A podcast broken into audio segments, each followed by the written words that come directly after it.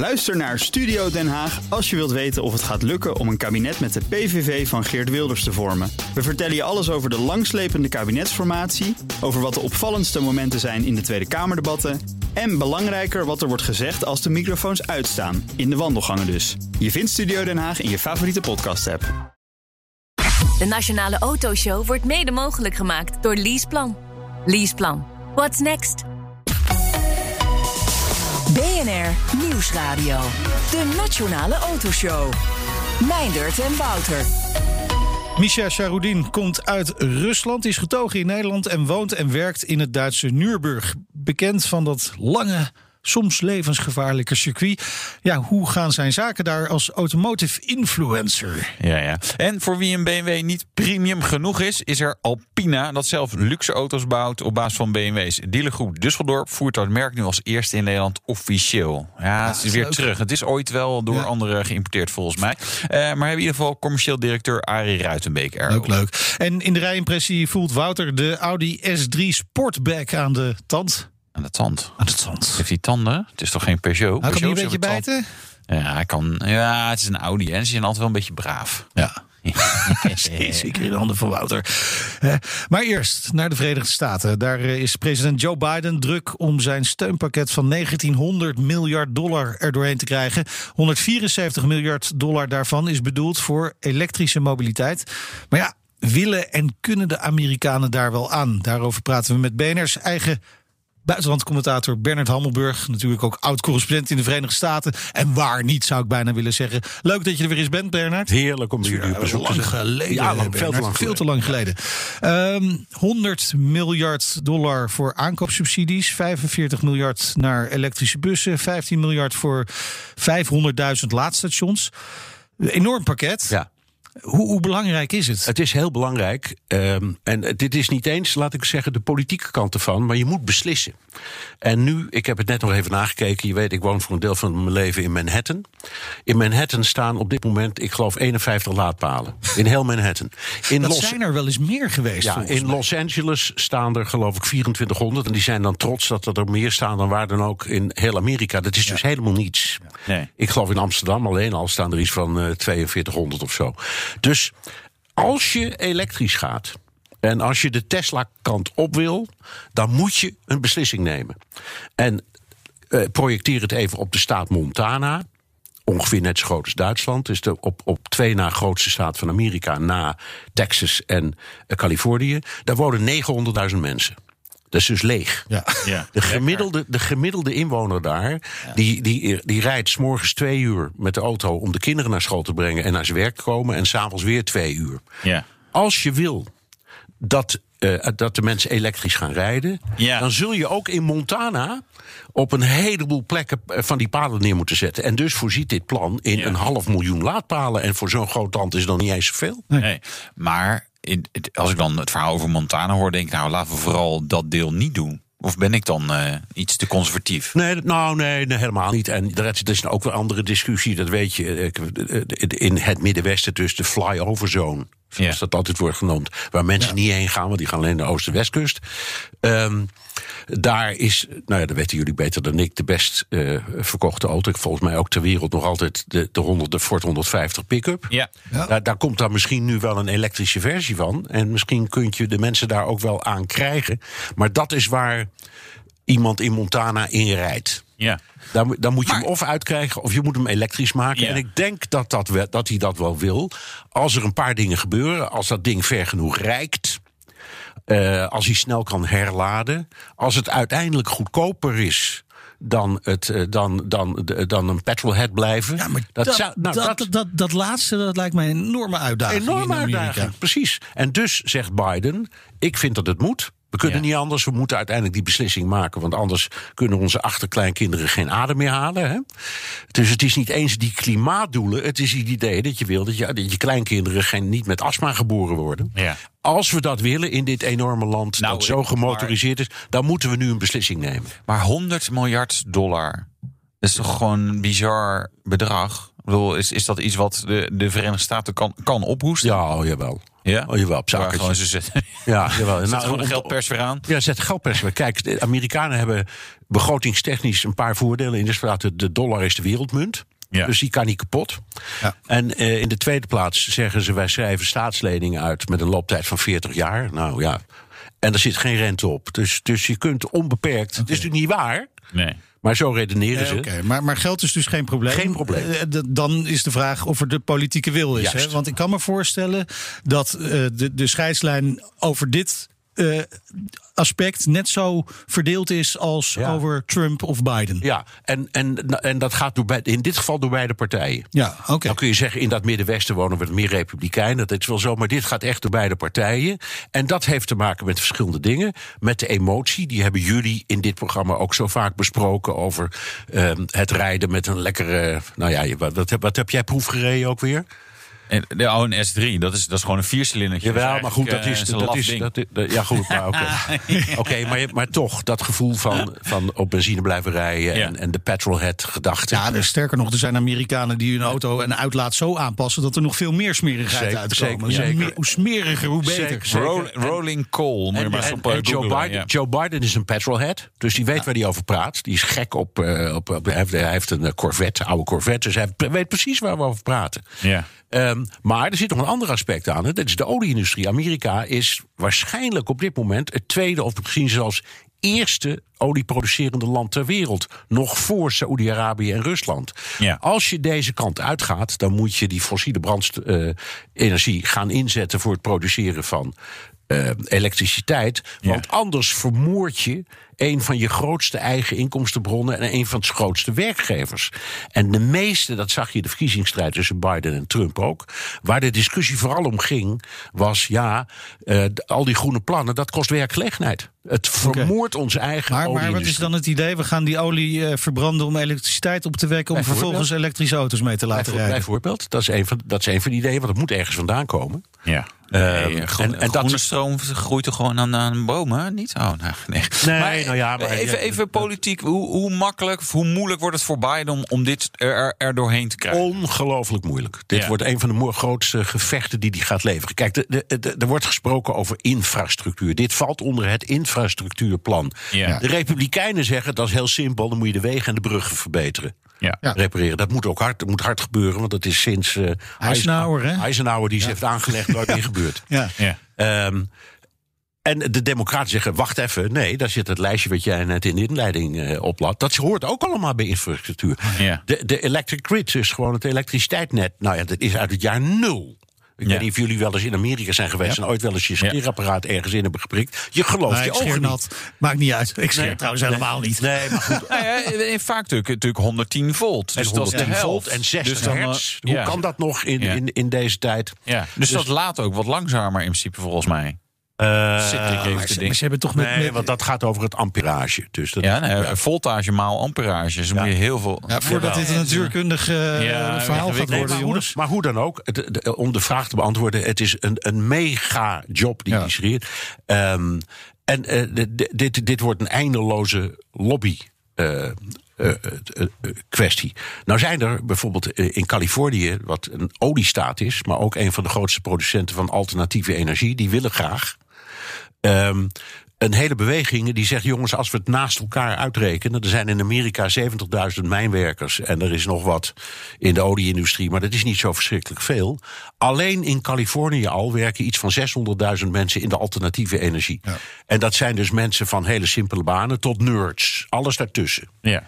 Dus het, het biedt een enorm waaier aan werkgelegenheid. Dat zegt eh, Biden ook. En uiteindelijk gaat het ook geld opleveren. En als hij die kaart goed genoeg kan spelen, dan gaat het hem lukken. Ja. Maar ik heb grote twijfels over hoor.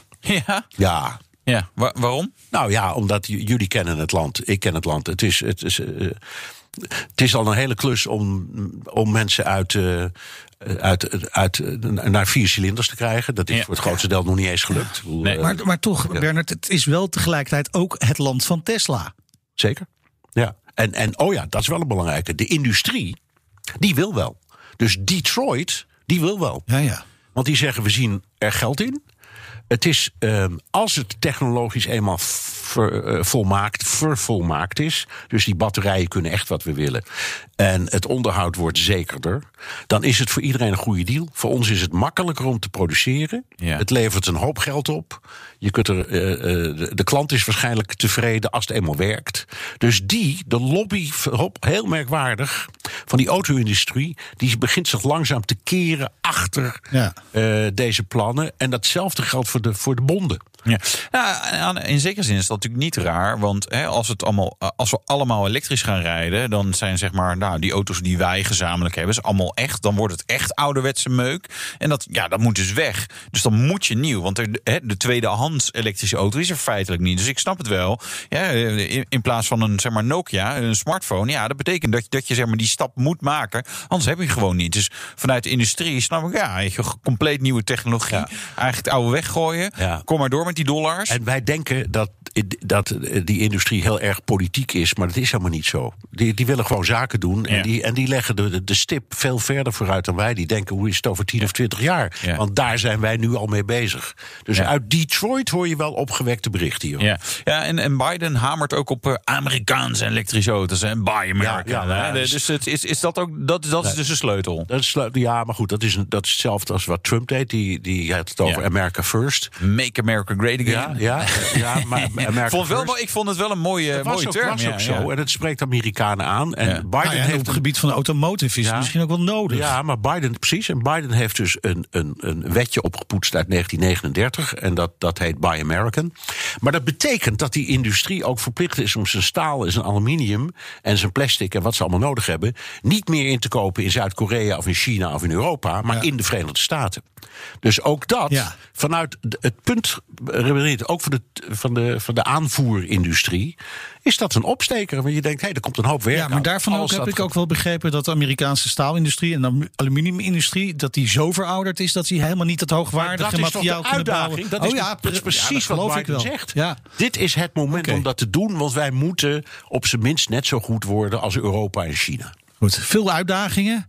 Bernard, je hebt al iets gezegd. Je twijfelt of het haalbaar is. Ja, ik twijfel of het haalbaar is, maar het is wel hartstikke leuk om te volgen. Ja, wan- wanneer weten we meer? Eh, nou, over dit plan, Ja. dat gaat zeker een jaar duren. Ah, kijk. Ja. Nou, Duurt nog even. we zetten hem in de agenda. Spreken we je dan in elk geval weer. Ik, ik laat even wat horen. Ja, dankjewel Bernard. Meindert en Wouter. Alpina wordt eh, nu officieel in Nederland geleverd. Hè? Niet eh, te verwarren met de Alpine. Alpine, ja, Alpine. Alpine.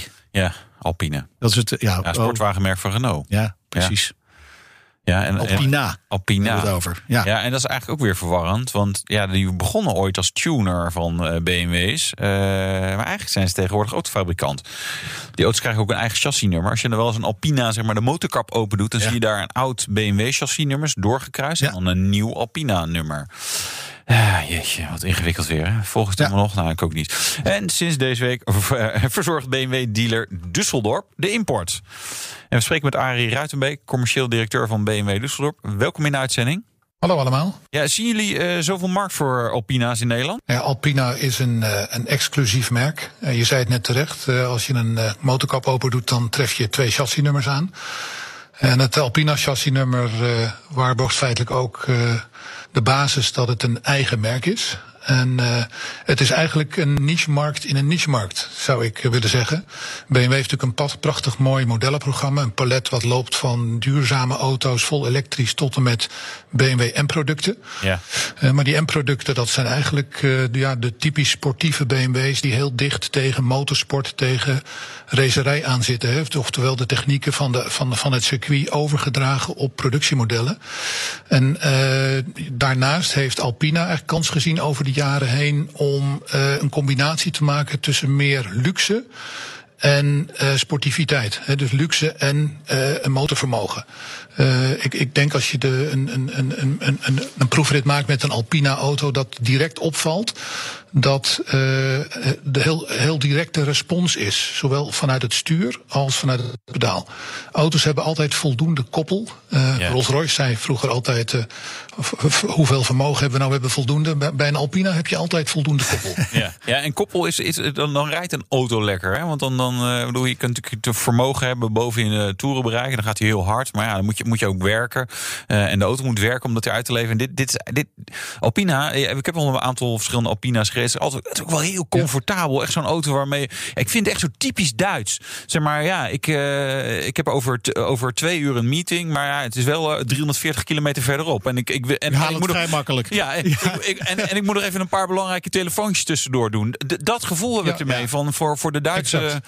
nou ja, vertegenwoordiger, dat is misschien eh, nog wat hoog gegrepen, Alpina. Want het is wel maar goed, dan, schrijf, schets je een heel mooi beeld natuurlijk. Maar wat heeft dan de gemiddelde Nederlander hier aan?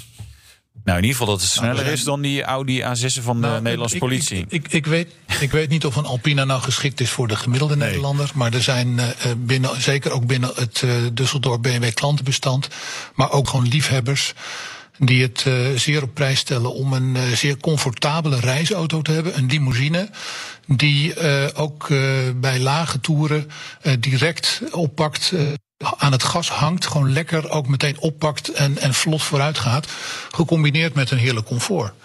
En eh, een, een, een Alpina onderstel is ook weer anders dan een BMW of een BMW M onderstel. Een BMW M is over het algemeen toch een wat stugger onderstel. Ondanks dat je daar ook nog eh, gradaties in hebt vanuit de bestuurdersstoel. Maar een Alpina is uitermate geschikt om er echt urenlang op relatief hoge snelheid mee te rijden. Perfect voor de Duitse wegen. Ja. Eh, maar ook in Nederland uiteraard ook eh, goed eh, toepasbaar. ja. Ik wel lekker. hè? Ja, wel na zeven nou. uur s'avonds nog. Maar, maar, maar, Arie, neem ons even mee in dat proces van Alpina. Hoe werkt dat? Wanneer wordt een BMW een Alpina? Is dat een kwestie van BMW strippen en dan deels opnieuw opbouwen? Nee, eh, Alpina heeft, eh, nou ja, is ooit begonnen in 1965 met het, wat je net inderdaad zei, tunen van, van bestaande BMW's. Eh, zij hebben destijds, dacht ik, een keer op een BMW 1800 een, een dubbele Weber-set carburateurs gemonteerd. Waardoor eh, ze net even wat meer vermogen eruit haalden als een BMW. En toen, daarna zijn ze ook in autosport gestapt. Ze hebben de 24 uur van Francorchamps een keer gewonnen. Of wellicht ook wel meerdere keren. Maar uiteindelijk heeft Alpina kans gezien om een soort huwelijk eh, af te sluiten met BMW. Zij hebben een aantal productieplaatsen op de band en bouwen daar 3-serie, 5-serie, 7-serie, eh, ook X3, X4 en inmiddels, dat is een van de laatste producten, de X7. Ja. En eh, er is heel nauw overleg tussen BMW en Alpina om te bepalen wat, nou, wat past nou in die niche die BMW niet helemaal afdekt. Een voorbeeld is de XB7. En Dat is de Alpina-versie van de X7. Eh, met een, een, een, een, een, auto van, van 1,80 meter hoog. Nou, jullie kennen de verschijningen. Het is een vrij forse auto. Ja. Voor, zes in zit, voor zes passagiers. Of vijf passagiers en een chauffeur. En daar kun je dus eh, echt ook lange afstanden eh, eh, hard mee rijden. Ehm, eh, het, het is een auto die prima past in het programma. Want BMW heeft geen M-versie van de X7.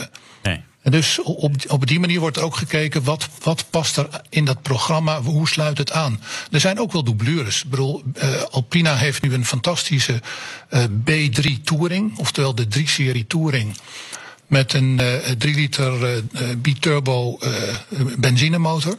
Eh, maar over anderhalf jaar komt er ook een M3 Touring. Die zullen dan eh, we- weer wat dichter tegen elkaar zitten. Maar voor die Alpina's is altijd wel weer een, een speciaal, maar klein stukje markt beschikbaar. Ja, eh, hoe klein of hoe groot is die markt eh, in Nederland? Want weet je, ja, jullie stappen erin, dus jullie zien er in ieder geval Ja. wat in. Eh, Maar zijn er echt wel klanten voor te vinden?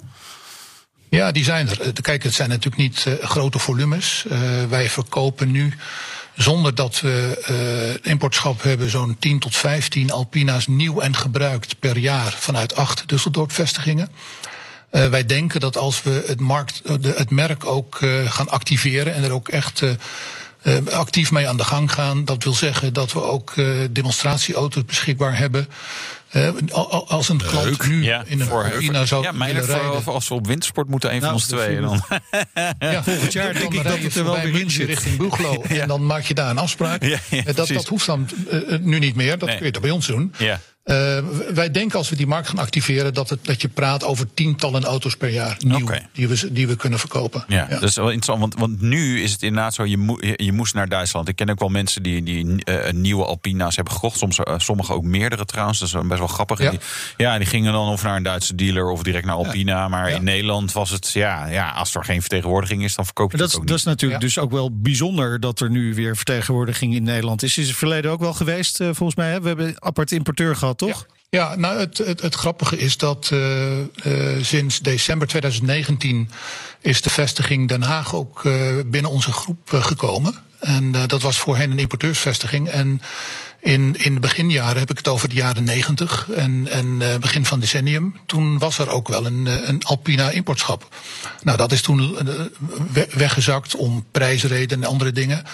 Eh, en en, en dat, wij vinden het ook wel leuk dat we juist nu ook de vestiging Den Haag en daarnaast ook in Apeldoorn, onze zeg maar oudste vestiging die we hebben, om daar vanuit die twee vestigingen Alpina te vertegenwoordigen. Ja, ja, het is wel hartstikke gaaf. En die, die, het, het, het is dus ergens een BMW, maar ik zei het net al, het chassisnummer is eh, doorgestreept. Eh, Kun je Ja. ons, meenemen in, in dat productieproces? Want eigenlijk is dat best bijzonder dat- hoe, ze dat, hoe ze dat doen.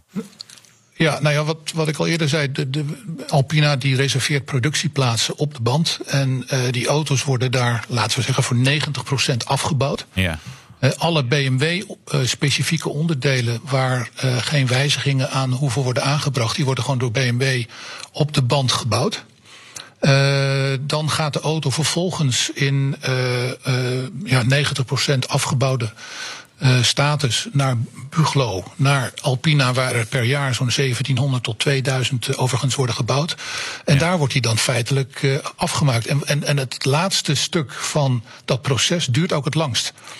Ja. Een Alpina die eh, gebouwd wordt eh, vanaf bestelling tot levering, moet je toch rekenen tot vijf, zes maanden doorlooptijd, waarvan de laatste drie maanden in Buglo echt het, eh, het meeste ook handmatig aan de auto wordt aangepast. Ja. Met name zeg maar, de, de, de verfijning in het interieur, de, het, het, het, het, het snijden en stikken van, van het leder, de stiksels.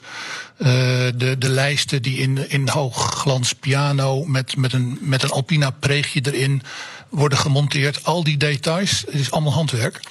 En daarnaast wordt natuurlijk ook het onderstel beetgepakt. Eh, je hebt de keuze uit eh, verschillende rem systemen, oftewel geperforeerde schijven of niet.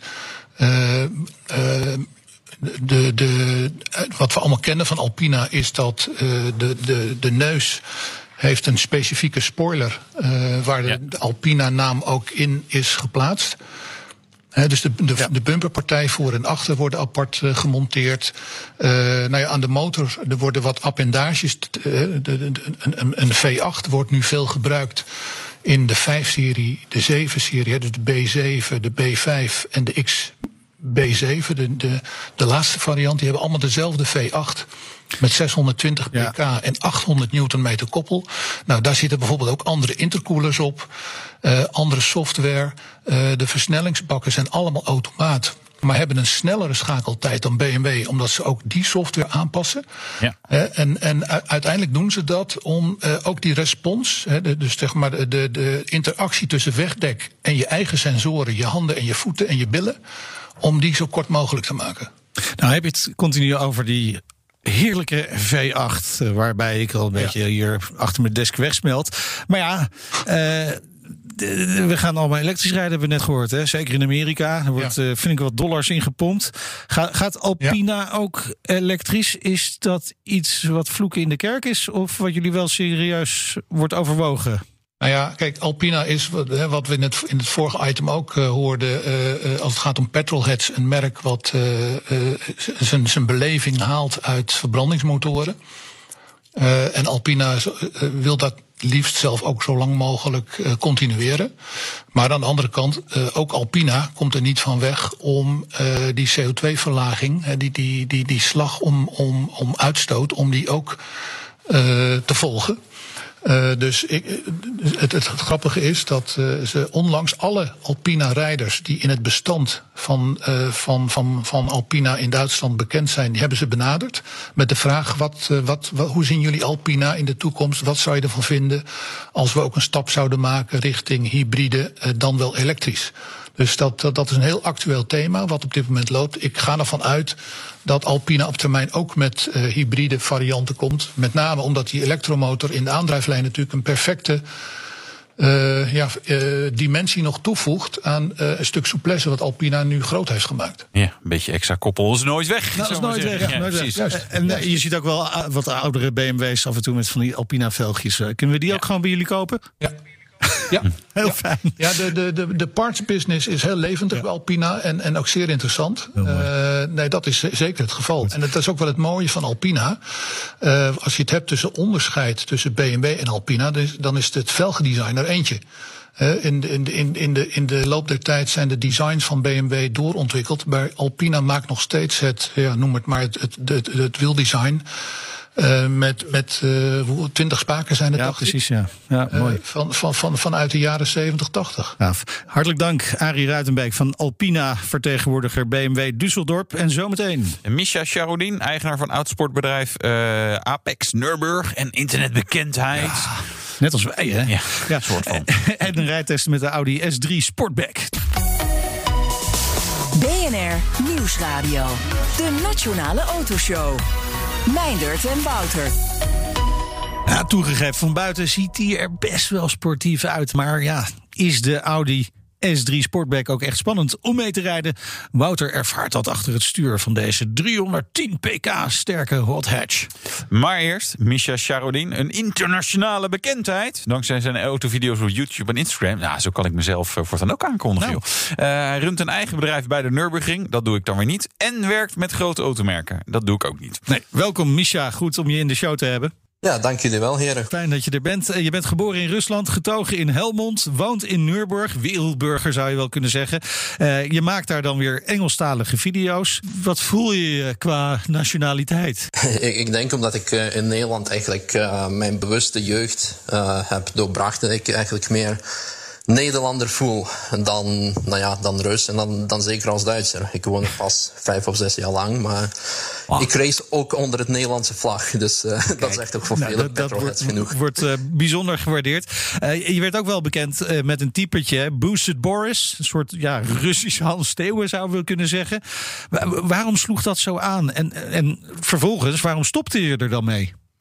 Ja, het, sloeg aan omdat uh, het was gewoon als grap begonnen. En ja, dingen die je gewoon gaat doen, die, die, je leuk vindt, die slaan goed bij mensen aan. En dat was net dat, zoals je zei, het was gewoon een typetje dat ja, geen blad voor een, voor een mond nam. En uh, zei wat hij wou zeggen. En uh, dingen die mensen wilden horen, of soms niet wilden horen. Dus het was net als. You, you love it or hate it, and niks in between. Um, waarom stopte ik ermee? Nou ja, ik denk dat het op een gegeven moment werd het een beetje te veel. En uh, het, het, biedt, het bood veel mogelijkheden aan, maar het had ook zijn beperkingen om bijvoorbeeld met grote bedrijven te gaan werken. Yeah. Want al vindt het over deel van het publiek vindt het leuk en die, die, die zouden mee lachen, maar uh, ja, vele mensen of professionele bedrijven zullen zich van distancieren. En dat, dat, dat probleem zou ik dan als mezelf niet hebben als ik me meer aan de regels hou. dan, dan, willen mensen wel weer dingen met je doen. Ja, het is een, beetje een soort karikatuur. Hè? Dus, maar goed, je hebt nu uh, een, een, kwart miljoen YouTube-abonnees, 65.000 volgers op Instagram. Je doet vooral dingen natuurlijk vanaf de Nürburgring. Uh, hoe ben jij ooit begonnen? Ja, ik weet het wel een beetje natuurlijk. Maar uh, vertel eens. Waar ben je begonnen? Waarmee ben ik begonnen? Ja. Waarmee ben je begonnen precies? Met, met auto's of bij de ring? Ja, ja, nee, ja, ja, nou, dat, dat, ja, weet je, het begon uh, ooit, ooit waren een man en een vrouw, die vonden elkaar aardig. Nee, uh, zover hoeven we niet terug te gaan. ja, nee, dan wil je niet over je nadenken, over je ouders die nee, dat soort nee, dingen nee. doen. Maar... Nee. En ik dacht dat ik het akkoord zou maken voor ons, maar ja, ben jij, Wouter. Nee, ik ben het. Nee, ik, ik zat, ik, we, we, zit ook, we hebben nog een keer zo'n zo'n Nismo, nou, Nissan Duke, zeg maar. De, echt, Duke de, R. De ja. Duke R, dus zeg maar een, een, een, Nissan Duke. Dat is natuurlijk zeg maar de auto die ouders potentieel rijden. Maar dan met de aandrijflijn ja. van een Nissan GTR en dan niet helemaal standaard gelaten. Dat is wel, mm. dat is ook wel een beetje wat ik zeg maar met jou associeer. Zeg maar dingen die heel hard gaan. Correct, correct. Ja, uh, waar ben ik begonnen? Ja, ik, ik denk uh, allereerst, uh, net als bij alle petrolheads, hebben we allemaal ergens, een invloed gehad van een popcultuur, van Need for Speed, Fast and Furious of modelautootjes in onze jeugd. Nou ja, zover zullen we niet, niet gaan. Maar ergens toen ik 16, 17, 18 jaar oud was, begon ik eigenlijk met scooters. En ik heb een scooter gekocht om gewoon van, van A naar B naar mijn werk te gaan. En uiteindelijk deed ik mee aan SBO, Nederlands kampioenschap drag racen met scooters. Daarmee. Wie verzint dit? Inderdaad. Ja, en, en, vanuit daar ben ik dus doorgestroomd naar de autowereld. En uh, ik vond auto's natuurlijk altijd heel leuk. En uh, op een gegeven moment toen ik uh, 21 jaar oud was, dus relatief oud. als je denkt van ja, oké, okay, je bent 18, je had meteen rijbewijs, je had meteen je eerste auto. Bij mij ging het niet zo snel. Ja, heb ik toen mijn eerste auto gekocht. Wat, dat was Subaru Impreza GTT de, uit het jaar 2000. Ja, en, Gou gouden velgjes? Uh, ja, uiteraard. Gouden velgjes in, in, een, mooie, in een blauw. Ja? Uh, met een spoiler. Zo. Met, vers, met versleten remblokken kwam er toch nog bij. ja, en, hoort er ook een uh, beetje bij. Normaal, ja, ja, normaal zou jij die remblokken vervangen. Maar nee, ik, ik deed meteen een big break kit rondom samen met onderstel. En het eerste wat ik deed toen ik de auto heb gekocht, toen ik thuis kwam, heb ik mezelf aangemeld voor, uh, voor een KNAF racer licentiecursus. Want dat doe je als je je eerste auto koopt. Ja, nou ja, ja en, met al je geld. En dan ga je dan tussen die andere maloten rijden die ook niet kunnen sturen. Inderdaad, inderdaad. En uh, nou ja, een jaar later reed ik daarmee Nederlands Time Attack kampioenschap, vervolgens Europees Time Attack kampioenschap.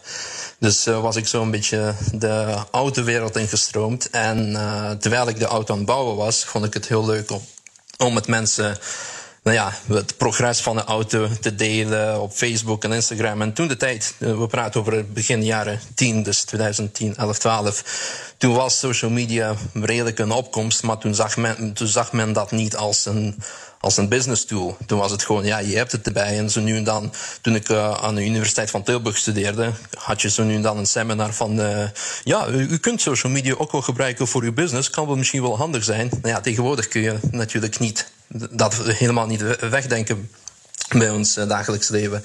Nou, dus toen was ik al uh, mijn progress aan het delen over de auto. En op een gegeven moment, jaren later, ja, heb ik mijn werk van gemaakt met social media. Omdat dat toen als hobby begon. En uiteindelijk doe ik ja, dat op op een professioneel vlak. Ja, en, en toen kwam dus uh, Boosted Boris ook uh, naar, naar voren, ongeveer rond die tijd, ongetwijfeld. Nou zullen heel wat mensen zich afvragen, die Boosted Boris, ik ken het helemaal niet, voordat we ze nu allemaal naar YouTube uh, jagen.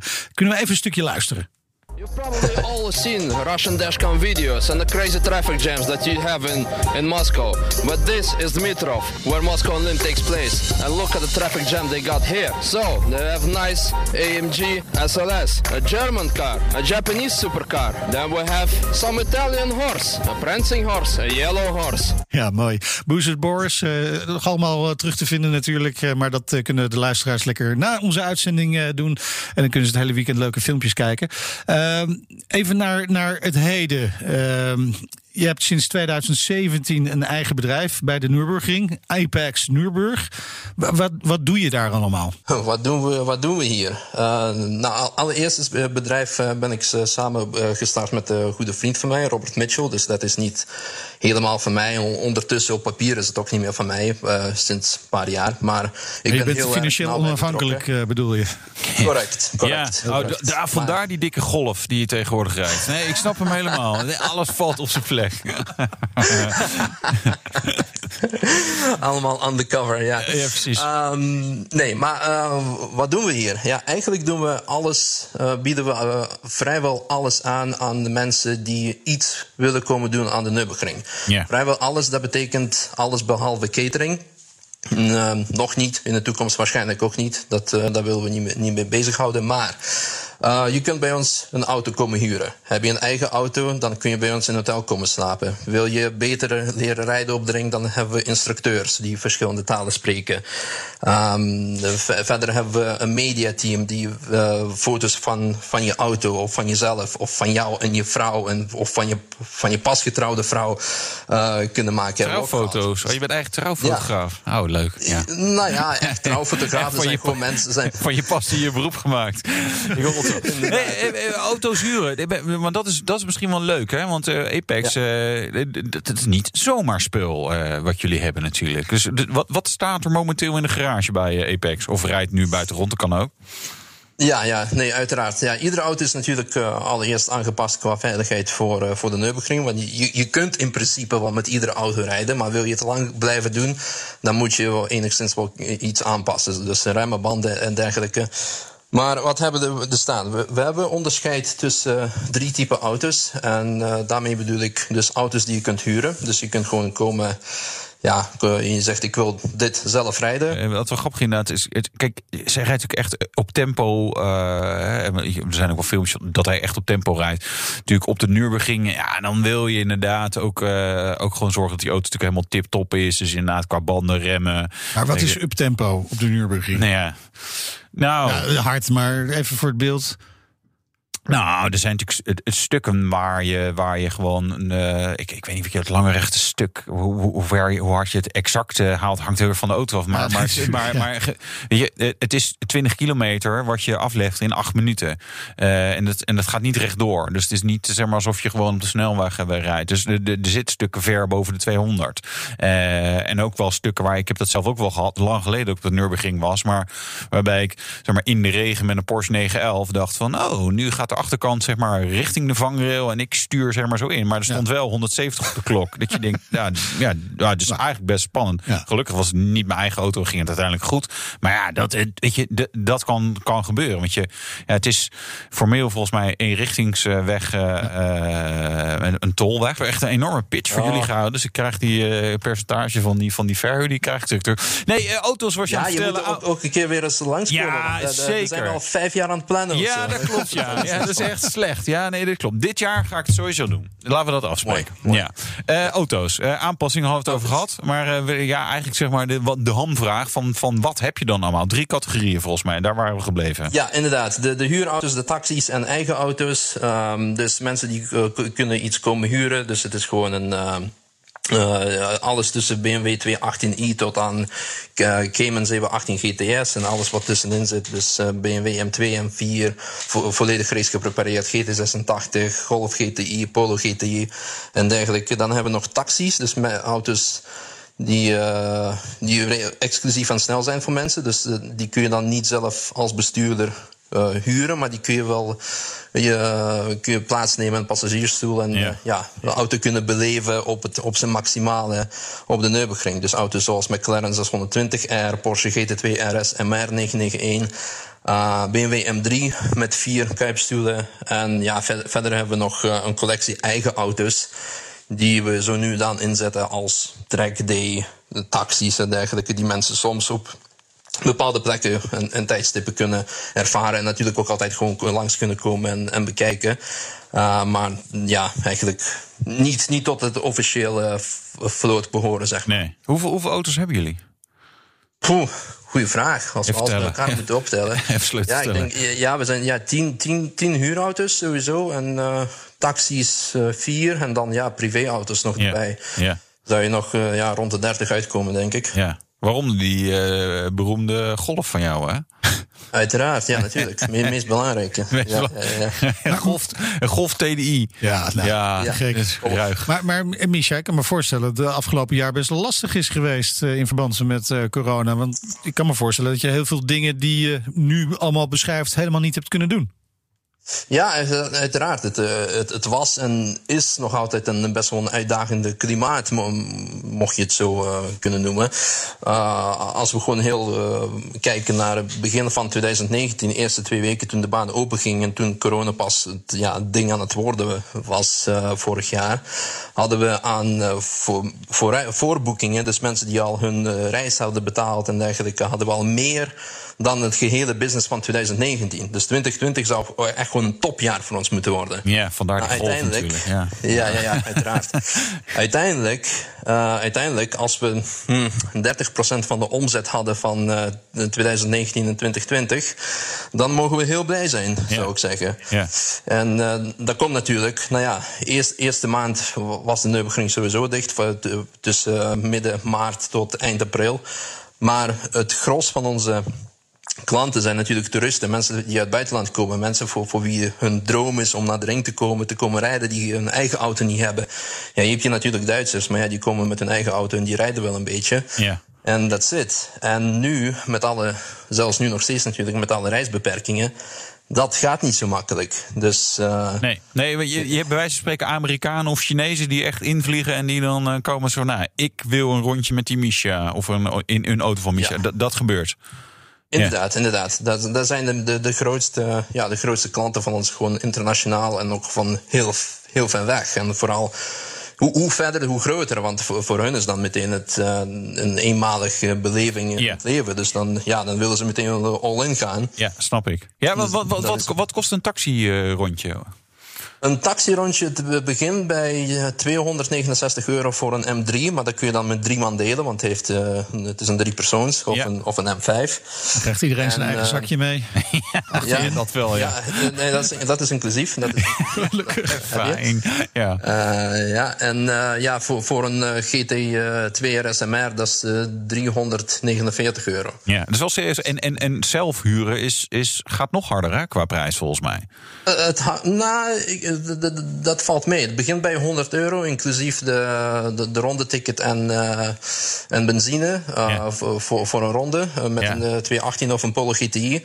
als, je, als je de meer rondes pakt en je zegt, ja, ik doe 12 rondes, dan, dan betaal je iets van 900 euro. Dat is, dan ben je in principe rond de 70 euro de ronde kwijt. Ja. En als je kijkt, ja, heel veel mensen zeggen van, oh ja, voor 70 euro pak ik liever mijn eigen auto. Nou ja, er is rondeticket al inclusief, dus dat is min 30 euro, dan heb je 40 euro over. 10 euro misschien brandstofkosten. Ja, 30 euro moet je dan aan je auto betalen. Nou, ik denk dat je, als je auto niet klaar is en je gaat, of ik bedoel, Nürburgring geprepareerd en je gaat een, rond, een, rondje rijden, dan mag je daarna bij je garage heel veel meer aftikken dan 30 euro. Ja, dat is zo waar. Want het, het, het, is natuurlijk een heftig, want het gaat natuurlijk hard. Zelfs ook met een, met een, met een 218 of met een Polo GTI. Ja, uiteindelijk, ja, uiteindelijk ja. snelheden zijn hoog. Uh, uh, Precies. Ja. Uh, Misha, je hebt ook gewerkt bij Rematch, hè? snel groeiend merk ja. in elektrische hypercars, aandrijftechniek. Uh, zag je daar zelf geen toekomst dat je daarmee bent gestopt? Nee, ik, ik, ik, zag juist heel veel toekomst. En ik, uh, het was een hele moeilijke beslissing om uh, weg te gaan. De reden waar ik, waar, waarom ik ben gestopt is omdat ik uh, achterkwam dat ik eigenlijk de ring gewoon te veel miste. Ja. Want ik, ik, ik, had wel een hele mooie mogelijkheid van ze om iedere bijna twee weken, ieder weekend hierheen te komen. En ja, weer te mogen rijden. En ik deed alsnog taxiritjes en instructies tussendoor als ik er was. Maar ik, ja, iedere keer als ik terugging, denk ik van. Hmm, ja, ik wil toch wel blijven. En ja, het, het werd steeds, steeds moeilijker om iedere keer weg te gaan. Ja. En toen zei ik, jongens, ik, ik vind jullie allemaal tof, maar ik, ik mis het hier. En iedereen, ja. niemand kon het daar geloven. Ze zeiden, ja, wij zijn hier mee, een van de meest prestigieuze, prestigieuze autofabrikanten en met, met toekomst en dergelijke. En jij wilt terug naar een of andere dorpje in de Eifel. Kom op, man. Waar is het ja, nou? maar dit geeft misschien ook wel die emotie rondom de ring wel goed weer. Hè? En dat, dat zagen we ook afgelopen maand ook wel. Hè? De, hele, de hele ring, Raude en de sportwereld na het overlijden van icoon Sabine Schmitz. Hoe, hoe heb jij dat beleefd? Ja, uh, ja, allereerst is het natuurlijk een hele grote. Uh, ja, het, was een zwarte dag voor iedereen geweest. Ik moet er wel bij zeggen dat iedereen van de locals. die wist het wel dat, het, ja, van, dat ze vanaf 2017 al ziek was. en dat ze schommelde heen en weer tussen de, ja, de vooruitzichten, zeg maar. of het nou beter zou gaan of niet. Dus het, het zat in enigszins zat het aan te komen. maar toen het echt gebeurde, sloeg het echt wel hard in bij iedereen. En uh, natuurlijk was het een grote ja, ramp, een rouwdag. En het was uh, ja, moeilijk te bevatten. Omdat ze natuurlijk ook voor de ring heeft ze gewoon heel veel gedaan in, in de afgelopen jaren. Als je, als je zegt een Nürburgring, dan zegt iedereen wel Sabine Schmitz. Ook nu, als terwijl ze 15 jaar al geen taxi meer rijdt. Uh, iedereen die bij ons komt en die zegt van... oh ja, uh, ik wil taxi huren, rijdt Sabine vandaag? Ja, ja. Nee, ze, ze, heeft, wij bestonden 15 jaar niet meer, geleden niet. En uh, zij rijdt zelf al 15 jaar niet meer. Dus, maar de, iedereen denkt echt aan haar. Dus ze heeft heel veel voor, voor het region heeft ze, heeft ze gedaan. En ja, dat, dat was natuurlijk ja, een hele emotionele dag, zeg maar. Ja. En ja, wat ik bij moet zeggen, ik vond het wel Enigszins, allereerst vond ik wel natuurlijk heel goed om te zien hoe de Nürburgring community en automotive community allemaal samen bij elkaar kwamen om haar te eren en wat ze heeft gedaan. Maar anderzijds was het ook een beetje. Hm, een beetje Paul Walker verhaal. Van iemand is overleden en sommige mensen springen meteen op, uh, op een bandwagon. We gaan stickers publiceren, we gaan petities opstarten, want we gaan dit voor haar doen. Ja, ja. Maar is dat daadwerkelijk wat ze heeft gewild? Of dat ja. wat haar familie heeft gewild?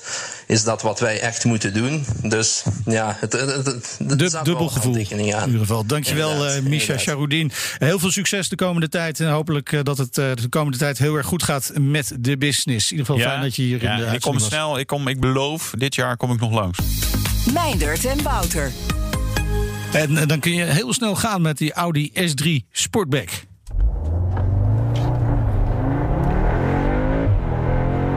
Toch altijd het mooiste begin van een rijimpressie. Oeh, bochtje, even afremmen. Even een beetje launch controllen. Heel heftig doet hij dat ook weer niet. Maar ja, je, dit is ook pas de S3. Hè? Dus dat is een beetje ja, de, de, de subtopper. Met de S van subtopper. Dat is letterlijk de S3. Er komt ook nog een RS3. Uh, die krijgt die mooie 5-cilinder. Maar als jullie goed luisteren. Ik zal eens even terugschakelen en een beetje accelereren. Dan klinkt dit toch ook een beetje alsof dit een motortje is met vijf pitten. Maar dat is niet zo. Ja, dan kom je weer een beetje bij die zaken die we al vaker voorbij zien komen. Speaker sound. Niet alles is echt wat je hoort. Hè. Er wordt met luidsprekertjes ja, een, een geluid, uh, synthetisch geluid gemaakt waarvan de autofabrikanten denken, nou, dat zullen de kopers wel leuk vinden. Uh, nou ben ik misschien alleen maar een beoogd koper, of niet eens heel serieus, maar ik vind het een leuke auto. Ja, ik vind het inderdaad ook wel een leuk geluid. Ik weet dat het nep is, dat het echt niet klopt. Maar toch, het is beter dan dat het zo klinkt, dan dat het allemaal een beetje lafjes is. Nou ja, Audi S3. Wat was dat ook alweer? Nou, dat weten we volgens mij inmiddels wel. Dat is een Audi A3. Die is er zowel als hatchback, sportback heet dat bij Audi, of als limousine. Ja, en dan met vierwielaandrijving, dikke motor en een klein sportief sausje. Uh, en dat kleine sportieve sausje is klein omdat het de subtopper is en nog niet de RS. 3. Je hebt ook de RS 4, 5, 6, 7, 8 hebben we niet. Nee, uh, RS Q8 wel. Uh, dus het is ja, uh, een, een, een wat understated auto die gewoon wel heel erg hard gaat.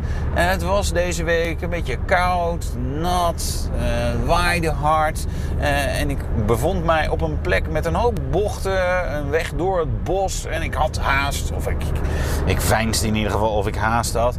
En dan komt zo'n auto als dit echt heel erg goed tot zijn recht. Hè? Als je in de real world, in de echte wereld, haast hebt, dan wil je geen zeg maar, auto waarmee je moet vechten met achterwielaandrijving en waar je onbedoeld een driftje neerzet. Nee, dan wil je een auto die zijn vermogen goed kwijt kan op het wegdek. En dus verwielaandrijving heeft. Hè? Een geavanceerd verwielaandrijvingssysteem uh, die power stuurt naar de plek waar de grip is.